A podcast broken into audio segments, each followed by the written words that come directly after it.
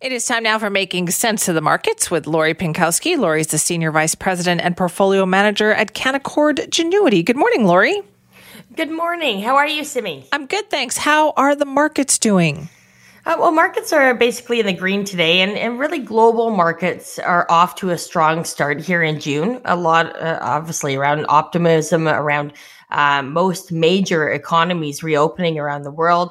Uh, last week, we saw expectations for the global economy to grow by 5.8% this year. And just to put that in perspective, that's the fastest pace in almost half a century.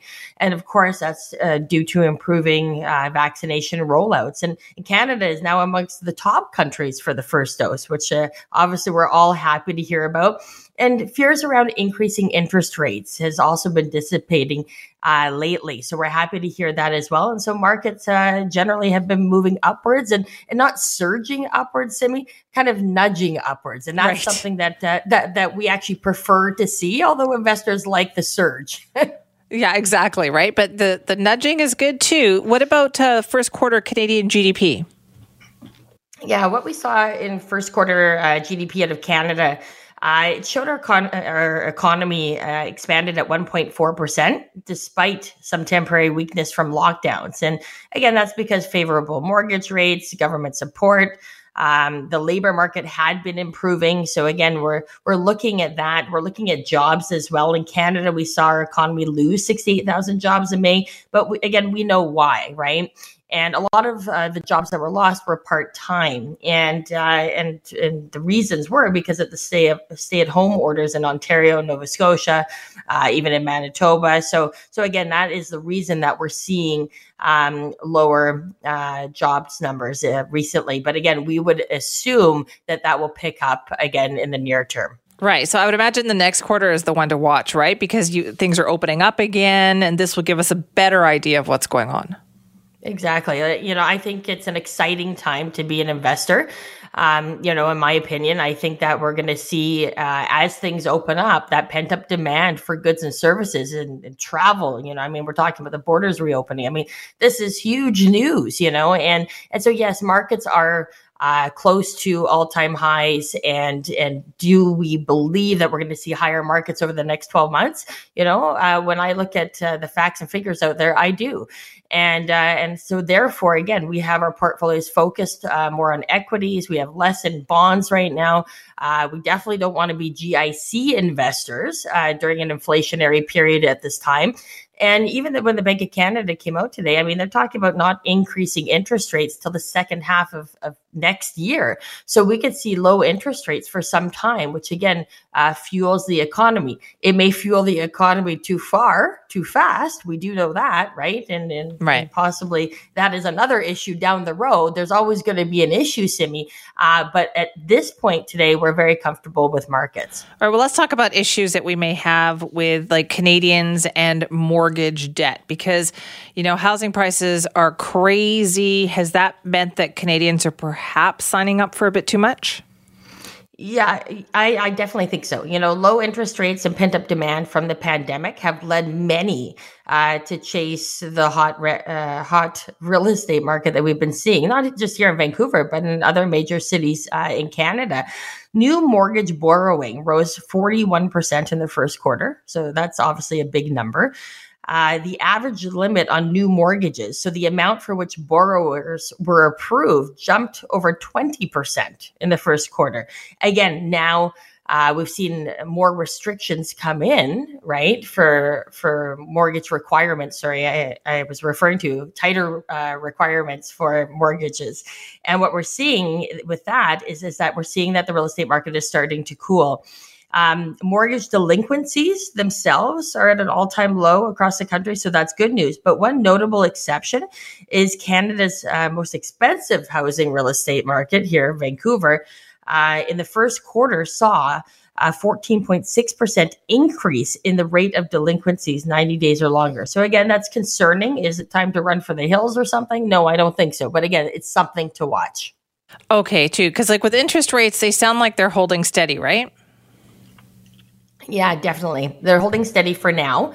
That doesn't mean forever. And it, what we just want to make sure is that people are buying uh, real estate that they can afford because rates will inevitably uh, move higher at some point. And what we're looking at over the next 12 months, we're likely going to see that.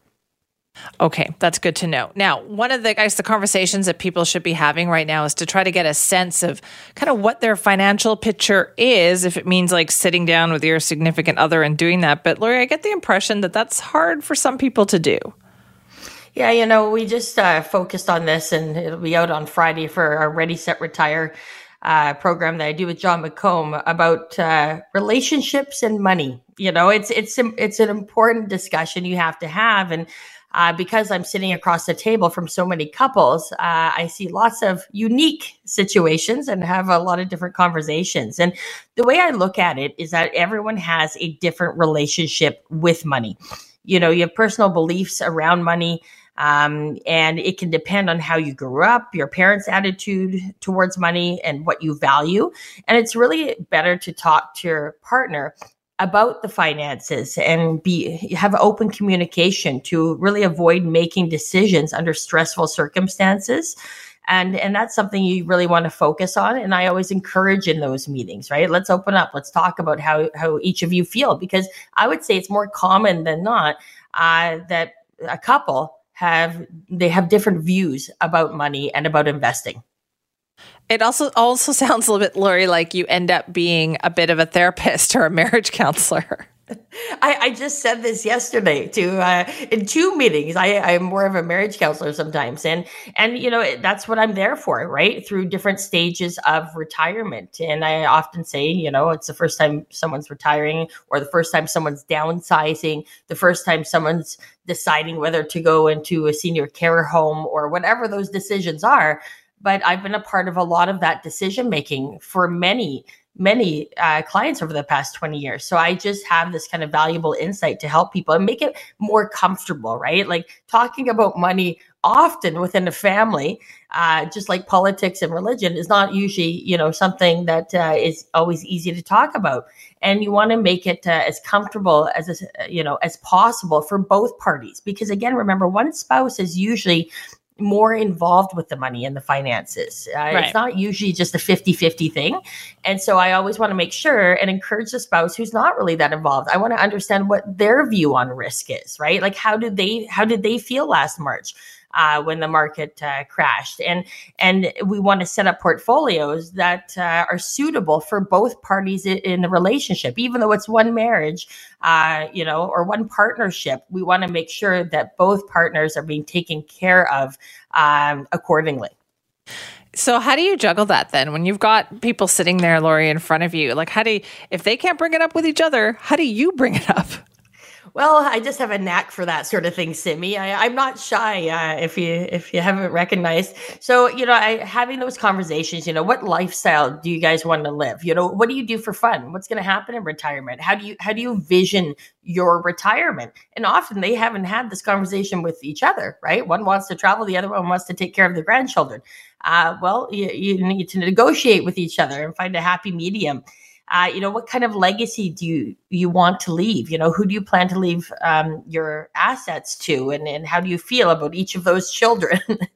Um, you know and and what age do you want to retire? That's getting into some deep stuff if you're asking people I, how they feel about their kids. Oh i i get in deep simi. I'm i'm almost part of the family in a lot of cases right? Like i i i and and and, and i'm passionate about that right? I don't believe you can manage people's money well uh, or their financial situation if you don't know those things, right? And again, a lot of that comes out when we do a financial plan.